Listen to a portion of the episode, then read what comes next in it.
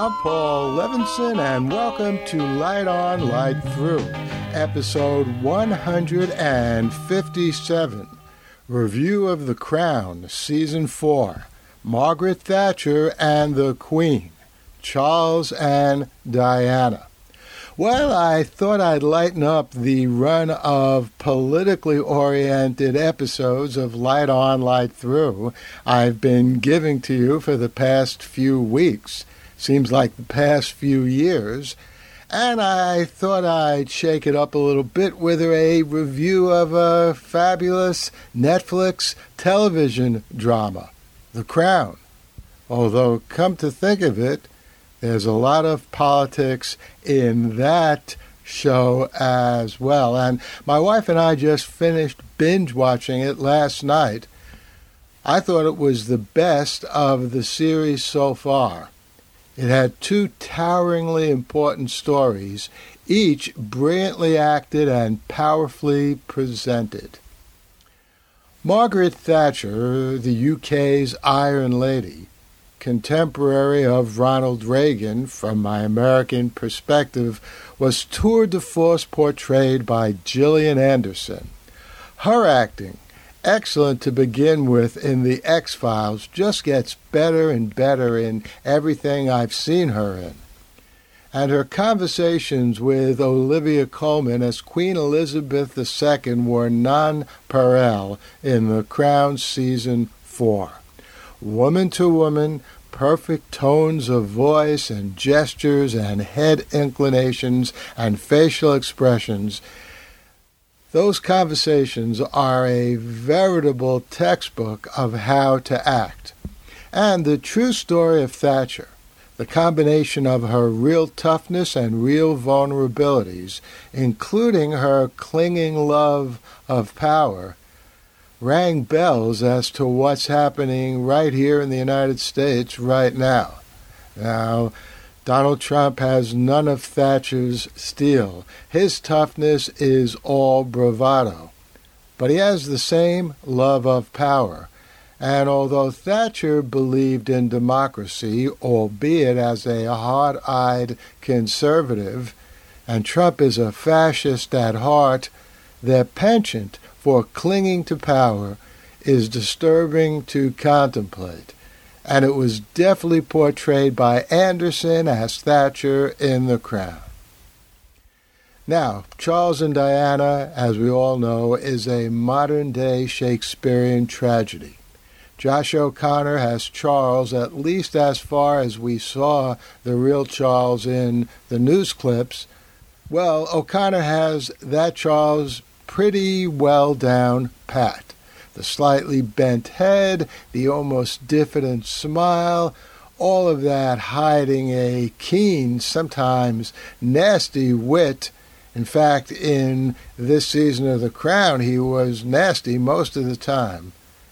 And there's a boiling well of anger in Charles at being stuck in this marriage and even in this life. And it makes a riveting counterpoint to Emma Corrin's Diana, innocent at first, growing into a thirst for fame, soaking it up, but also the beginning of a real humanitarian soul that leads her to hug a boy with AIDS in Harlem in New York City.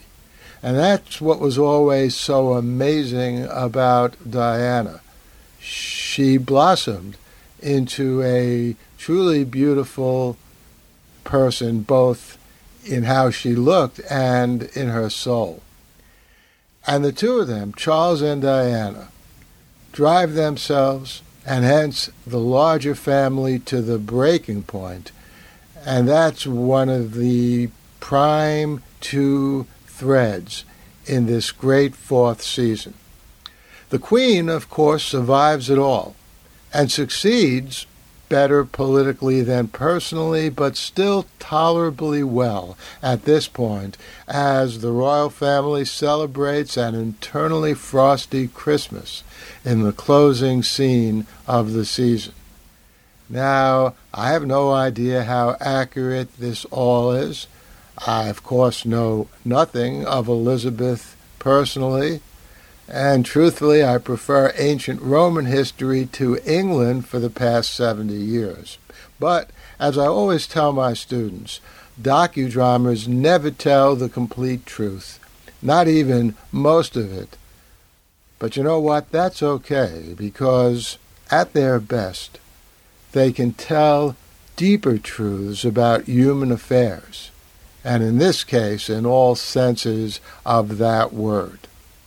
And this season of The Crown does one fabulous job of that. The Light on Light Through podcast. Well, I hope you enjoyed this short review of The Crown Season 4. I'll be back here soon with another episode of Light on Light Through. I might go back to politics. I might do another review. In the meantime, stay safe and sound and enjoy.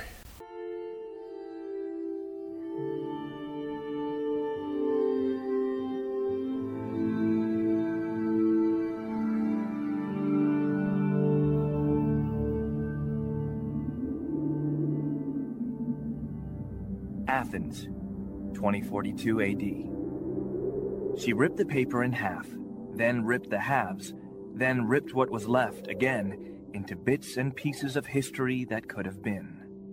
Sierra Waters had read once that, years ago, it was thought that men made love for the thrill, while women made love for the sense of connection it gave them. Curled Up with a Good Book says Sierra Waters is sexy as hell. You can find out more about the plot to save Socrates by Paul Levinson at the